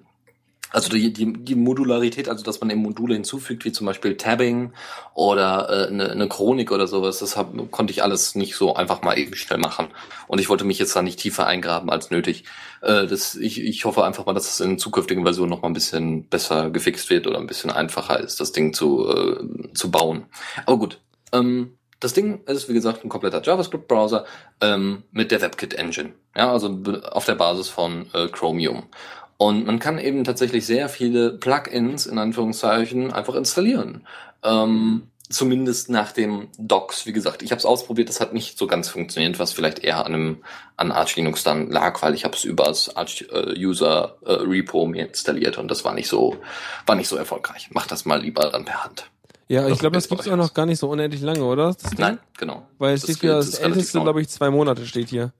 Genau, Ähm, es gibt erst 0.3 und deswegen einfach ausprobieren und Ich, gucken. aber die, also das, ich glaube, das ein, also die haben sehr hübsches Design auf Webseite. Also das ist immer lustig, wie solche lustigen, solche Projekte immer sich die geilsten Designer krallen und dann irgendwie äh, Sachen machen. Also ist nicht so schlecht. Naja. ja, gucken. sieht echt super aus und es kann auch noch besser werden. Also ähm, das, wenn, Was soll der man so- Vorteil sein von dem? Ich meine, wenn das alles in JavaScript, ich kann mir vorstellen, dass das Ding relativ flutschig läuft, relativ schnell, oder? Oh ja. Also, Also- das, das konnte ich dann doch mal ausprobieren. Gut, ich hatte jetzt nicht viele Module installiert, aber das läuft sehr. Weil nämlich ja. denn den JavaScript natürlich auch direkt auf dem auf dem äh, äh, Sattel da läuft quasi. Also das ganze Ding hast Node.js drunter, da hast du eine Chromium Zwischenschicht, dann hast du noch den ganzen Rest oben drauf Genau. und dann das JavaScript wird dann halt einfach direkt durchgepiped und unten ausgeführt. Äh, Genau. Was natürlich schon Schichten Ein Boost umgeht, ist, ja. was witzig ist. Naja gut. Ja, ich, ich bin gerade tatsächlich am überlegen, wofür man solche Sachen nutzen kann. Also ähm, auf der einen Seite ist natürlich Firefox mit all seinen Geschichten durchaus angepasst an, ja, auch Nee, an Entwickler, aber eben als Endkunden, äh, auch an, vor allem an Endkunden, Was, an, an normalen Nutzer. was mich da gerade interessieren würde, wäre, äh, wie denn bei Breach vielleicht, wie die Performance ist, wenn man mit Breach ähm, WebGL machen würde. Weil WebGL ist ja natürlich, dass du OpenGL machst, aber du führst dabei JavaScript aus. Und wenn Mhm. natürlich das Ding hier besonders gut mit JavaScript klarkommt und schnell damit ist, dann könnte das natürlich auch eine coole, coole Oberfläche sein, um halt irgendwelche solche eher webbasierten äh, Kiosk-Modus, Präsentationsbrowser-Dinge zu machen oder so. Ja, das wird, das wäre genau eine super Möglichkeit, ja. Ja, da brauchst du auch nicht viel irgendwie, äh, keine Ahnung, ähm, Bookmark-Synchronisation und so einen ganzen Quark, Genau. weil du brauchst einfach nur ein Browserfenster, ey. Aber selbst, aber selbst wenn du es dann mal doch benötigst, ja, also ich überlege, ich benutze tatsächlich mehrere Browser nebenbei. Also mein Firefox als Standard sowieso, aber zwischendurch mal zum Beispiel den äh, Epiphany, also den GNOME Internet Browser, ähm, weil ich dann mal kur weil ich dann zum Beispiel nicht gestört werden möchte durch Diaspora oder Co., sondern ich möchte nur ganz kurz was nachgucken und kann das dann schnell eben in Epiphany machen. Ähm, das, dafür wäre zum Beispiel Breach, deswegen habe ich es mir angeguckt, äh, wäre auch eine Möglichkeit, das so zu machen, dass du eben wirklich das darauf anpasst. Hör mal zu, ich möchte jetzt lernen und ich möchte jetzt nur mal ganz kurz auf der Wiki, äh, in der Wikipedia ja. das und das. Okay. Ja. Ja, ja, stimmt, ne? stimmt. Und, ne, und hab ne, meine Suchmaschinen alle direkt eingestellt für direkte Übersetzungen oder was auch immer. Mhm. Und das würde viele Sachen deutlich vereinfachen. Und so hast du eben das komplett Ja, ausbaubar. Ich habe bei mir zum Beispiel, ich benutze da drei Sachen. Ich benutze einen Firefox, normal, das ist so meine, meine Heimat. Äh, und dann habe ich da noch den Chrome, einfach für Webseiten, äh, die halt mit, wo die in Firefox zu langsam laufen. Oder aber auch mein Chrome vergisst, immer wenn ich ausmache, alles. Also im Notfall, wenn ich irgendwie muss, dann kann ich mich darüber bei Facebook oder bei irgendwas Blödem einloggen. Äh, der akzeptiert auch erstmal alles. Das ist so meine Schlampe halt, was Browser angeht. Ähm, und dann habe ich noch Midori, weil Midori das einzige Ding ist, wo Twitch TV vernünftig läuft. Ja, Midori aber mit dem Midori bricht bei Ja. mir dauernd zusammen und deswegen ist es leider für mich nicht Nee, als Alternative. auf Firefox funktioniert's schrecklich. nicht und Chrome äh, erkennt seit dem letzten Update nicht mehr, dass ich irgendwie Flash hab und ignoriert das völlig. Und äh, ja, auch egal. So, du hast noch einen Browser. Ja, noch ein Browser-Bundle in Anführungszeichen, weil es ist eine Fork von Firefox, die aber mehr also Ein. Pri- Ein, F- oh, oh Gott, ja, ein Firefork, ja. es ähm, ist ganz hübsch gemacht, um zum Beispiel I2P, sagt ihr vielleicht was? Das ist, äh, Ja, Tool, das um ja, Darknet sind zu gehen, in private Webseiten-Dinger, sowas. Genau, du hast irgendwie vier Encryption-Layer, die irgendwie alle wunderbares Dinge vollführen und dementsprechend alles encrypten, was irgendwie innerhalb dieses alternativen Internets passiert, in diesem verschlüsselten Internet namens I2P. Und ähm, da sind noch ganz viele Sachen vorinstalliert wie NoScript, Do Not Track Me, Adblock, äh, Webalizer und äh, so und ist vor allem eben auch interessant für Webdeveloper, die eben woanders mal arbeiten möchten. Ist ganz cool eigentlich. Äh, kann man sich mal angucken. Die Webseite ist auch wieder super designt. Ja, ich kenne das Theme. ich kenne das WordPress-Theme. Beziehungsweise Ja. dass dass das, äh, äh, es gibt ein WordPress-Theme, was auf diesem Theme-Ding basiert und äh, deswegen kommt mir das bekannt vor. Aber haben Ja. sie ganz hübsch umgesetzt, ja. Abscond heißt das nebenbei bemerkt. Abscond Bundle. Ähm, Aber wenn du, dir, wenn, du die, die, wenn du dir die, die Features anguckst, dann wirst du Farben, also wirst du blind. Zumindest auf dem gelben Kanal dabei. Ja. Aber sonst ist gut. Danach ist alles Ich rosa. tatsächlich, ich würde tatsächlich ganz gut ausprobieren und Leuten ans Herz legen, die wirklich mit I2P ein bisschen stärker arbeiten möchten. Also weil I2P immer so ein bisschen äh, ein, blöd einzurichten ist. Deswegen ganz schön ist, wenn so ein Browser das direkt alles vordefiniert hat. Normalerweise muss dann irgendwelche Proxy in Firefox einstellen. Das ist halt nervig. Dann Proxy an, Proxy aus. Und so hast du einfach einen separaten Browser, womit du in äh, I2P nutzen kannst. I2P ist so ein Java-Ding, oder? Äh, geschrieben? Oder ja, nicht? ja, weil mu muss halt auf allem laufen. Ne? Ja, und dann gibt's ja noch diese, diese, also ganz anders, aber ähnlich, glaube ich, sind ja diese, nee, diese, diese. Tor Hidden Services sind ja auch so ein, in die Ja, Richtung, genau, ne? Onion Sites. Dort Nur, dass es halt noch ein bisschen äh, einen anderen Flavor von, äh, von Privacy hat, glaube ich, aber ich weiß nicht genau. Ja. Witzig. Ja, gut. Alles Sachen, mit denen ich mich noch nie beschäftigt habe. Genau. Dann äh, Coreboot als weiteres Thema, nur als Linktipp mehr oder weniger. Wer ähm, irgendwie zum Beispiel ThinkPads hat, äh, sehr, sehr viele ThinkPads werden auf jeden Fall schon als Coreboot unterstützt. Coreboot ist ein freies BIOS. Und wenn ihr da Bock drauf habt, äh, entweder euren Rechner komplett kaputt zu machen oder ihn zu befreien, ja, das ist immer so ein, so ein Spiel mit dem Feuer. Ja, du befreist ihn so damit von allen Betriebssystemen, die du eigentlich benutzen wollen würdest. Ja, aber vielleicht auch von seiner eigentlichen Funktion. Eh, das meine ich ja. Also äh, du hast halt hinterher keinen Betrieb. Aber ähm, eigentlich Ja. müsste man doch auch ein BIOS-Update hinterher wieder aufspielen können, oder? Man hat doch meistens, die Mainboards heute haben immer meistens äh, äh, mindestens zwei BIOS-Chips drauf und einer ist, glaube ich, äh, Read-Only. Und dann kannst du halt durch irgendeinen Jumper oder so sagen, nee, pass auf, boot mal das Backup-BIOS und kannst in diesem BIOS das Original-BIOS wieder überschreiben und sowas. Äh, ja, sowas gibt es auch, aber auch nicht für alle ThinkPads. Ja, also das sind auch ältere ThinkPads, weil Coreboot gibt es schon eine Weile als Projekt. Okay. Ansonsten äh, lehnt euch an, also fragt mal äh, auf der Mailingliste an eurem nahegelegenen Hackers mal nach. Vielleicht äh, gibt es einige Leute, die sich damit auskennen. Deswegen bin ich zum Beispiel auf Coreboot aufmerksam geworden, weil einige Leute im Hackerspace äh, ihre da ein bisschen mithelfen, softwaretechnisch da die Treiber und so weiter, also die, die Unterstützung dafür auszubauen. Mhm. Okay. Das dazu. Telescope ist eine Open Social News App und äh, genau das? so. Das Ding ist in erster Linie so Reddit-artig, so ein bisschen wie Stack Overflow und Reddit. Ja, also du hast so ein, du hast äh, bestimmte Links, die dort gesammelt werden. Das ist wie so eine Reddit, Mini-Reddit-Community, wie so ein Subreddit. Du sammelst bestimmte Dinge unter bestimmten Hashtags und kannst dort äh, dementsprechend suchen, findest dort News und ähm, die haben irgendwie auch, äh, glaube ich, eine größere Basis. Also das ist einfach nur so abgefallen von einem größeren Projekt, von einem Service eigentlich. Und äh, ja, hat ein sehr schönes Design und ist vielleicht für Kleinigkeiten. Ich bin gerade am überlegen, zum Beispiel bei Redakteuren. Wenn ich mir so beim Deutschlandradio Ich, ich, vorstelle, ich weiß noch gerade gar nicht, was das überhaupt macht. Ich bin gerade noch völlig verwirrt. Reddit und Stack Overflow? Ach so. Es ist erst, ja, Reddit-artig Ah. und Stack Overflow-artig. Also du sammelst Links, postest die auf beispielsweise Reddit oder in, in dem Ja. Fall eben bei Telescope und Leute kommentieren dazu, Leute äh, stellen Fragen oder beantworten Fragen, die du selber gestellt hast. Ähm, und du kannst somit einfach coole Sachen teilen, die aber so ein bisschen, weiß ich nicht, so ein bisschen unterschiedlich von Twitter. Also es geht bei Reddit wirklich nur um Link-Teilen in erster Linie. Und Also, bei Twitter geht zwar auch um Link-Teilen, aber Ja. noch mehr um direkte Kommunikation. Also es, ganz, es sind zwar unterschiedliche Sachen wieder.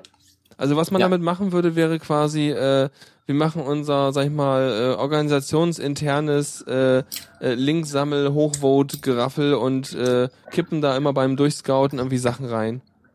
Zum Beispiel. Ja, ja, zum Beispiel. Oder wenn du, wenn du mm, Themen suchst, ja, also was ja jetzt früher bei Falltransfeierabend bei der, bei der Talksendung durchaus sinnvoll gewesen wäre, ähm, dann hätte man so eine eigene Mini-Community aufgebaut und hätte gesagt, okay, wir hauen jetzt mal hier einfach alle ein paar Links rein, ein paar Themen rein und gucken mal, ob wir das irgendwie nutzen können.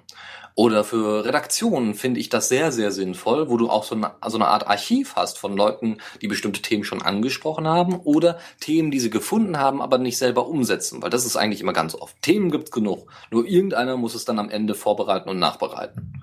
So, und sowas ist äh, an, eindeutig, deswegen ist Reddit ja. auch so super als Informations- und Ideenschmiede. Aber dann könnte man, könnte ich im Prinzip auch so ein Ding, also ich meine, das Ding ist ja frei, ne? Das kann man ja aufsetzen. Genau. Ähm, dann könnte ich im Prinzip so ein Ding aufsetzen, um äh, Musikvorschläge für Feierabend zum Beispiel zusammen zu sammeln, Zum oder? Beispiel. Dann könnten Leute dort einfach was reinschreiben. Muss man sich irgendwie anmelden? Ja, wahrscheinlich, ne? Sign in steht hier. Ja, aber ich glaube, da, das ist, glaube ich, nur eine Einstellungssache, wo du auch, glaube ich, mit E-Mail und so weiter Leuten die Möglichkeit gibst. Weil wäre schon Könnte man lustig, mal wenn man irgendwie sagen würde, pass auf, ihr seid herzlich eingeladen, mir zu helfen dabei.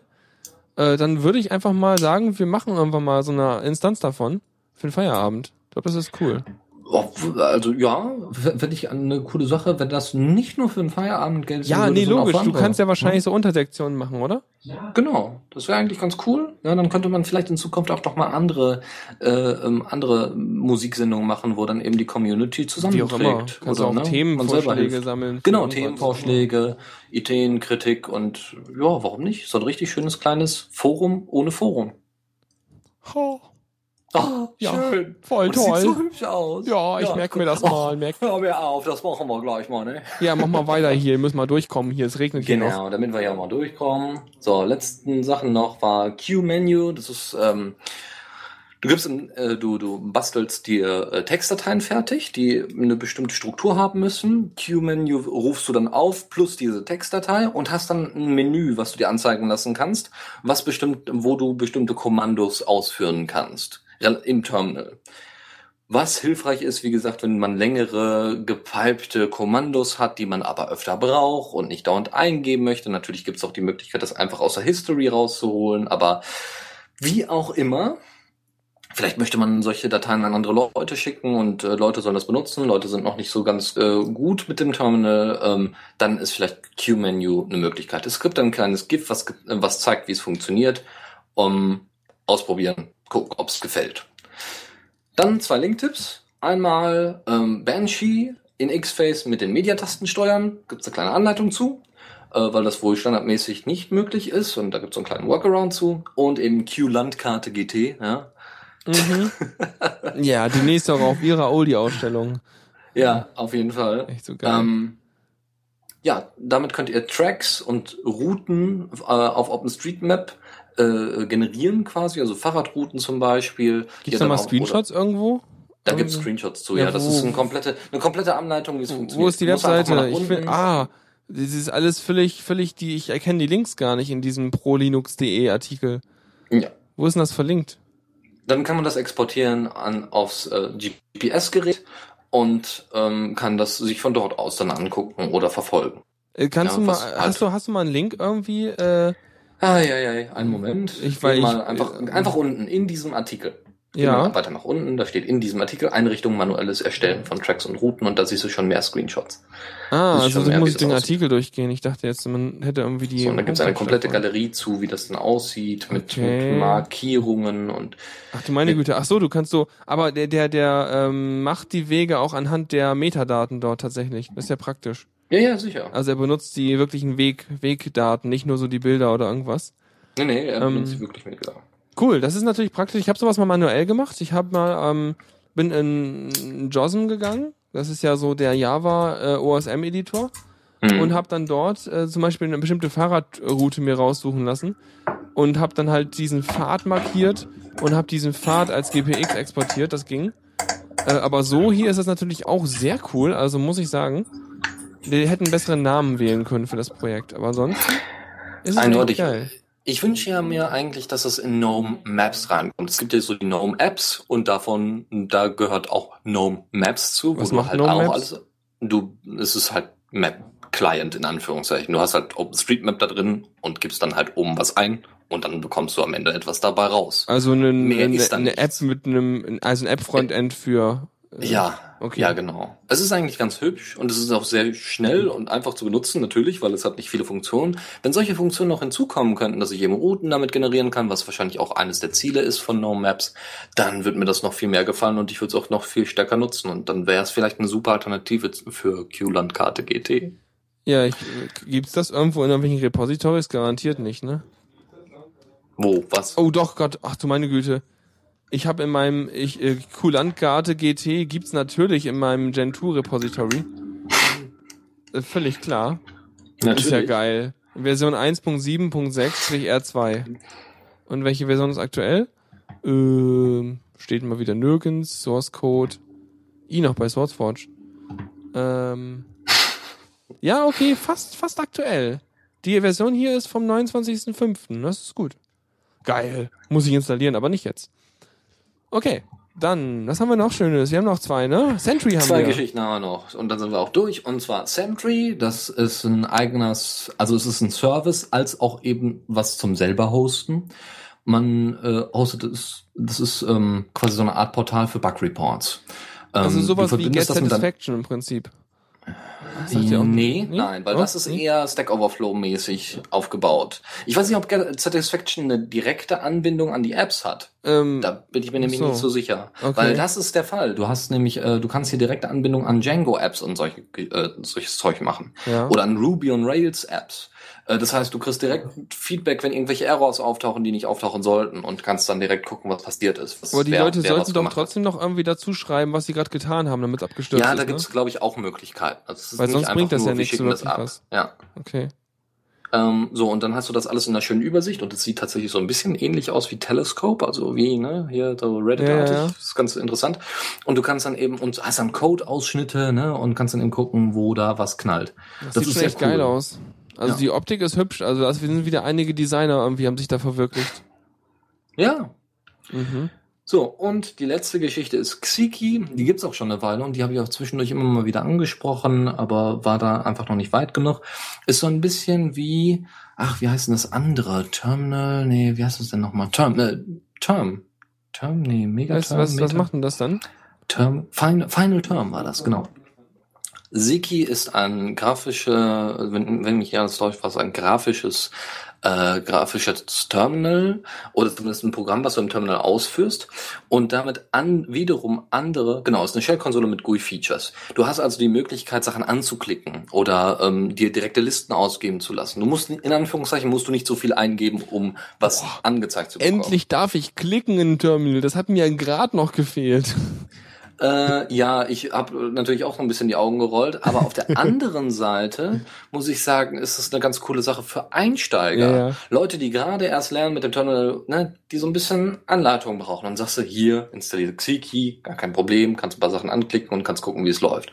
Und ein paar Sachen laufen da wirklich sehr, sehr hübsch drin. Es ist in Ruby geschrieben, guckt es euch an.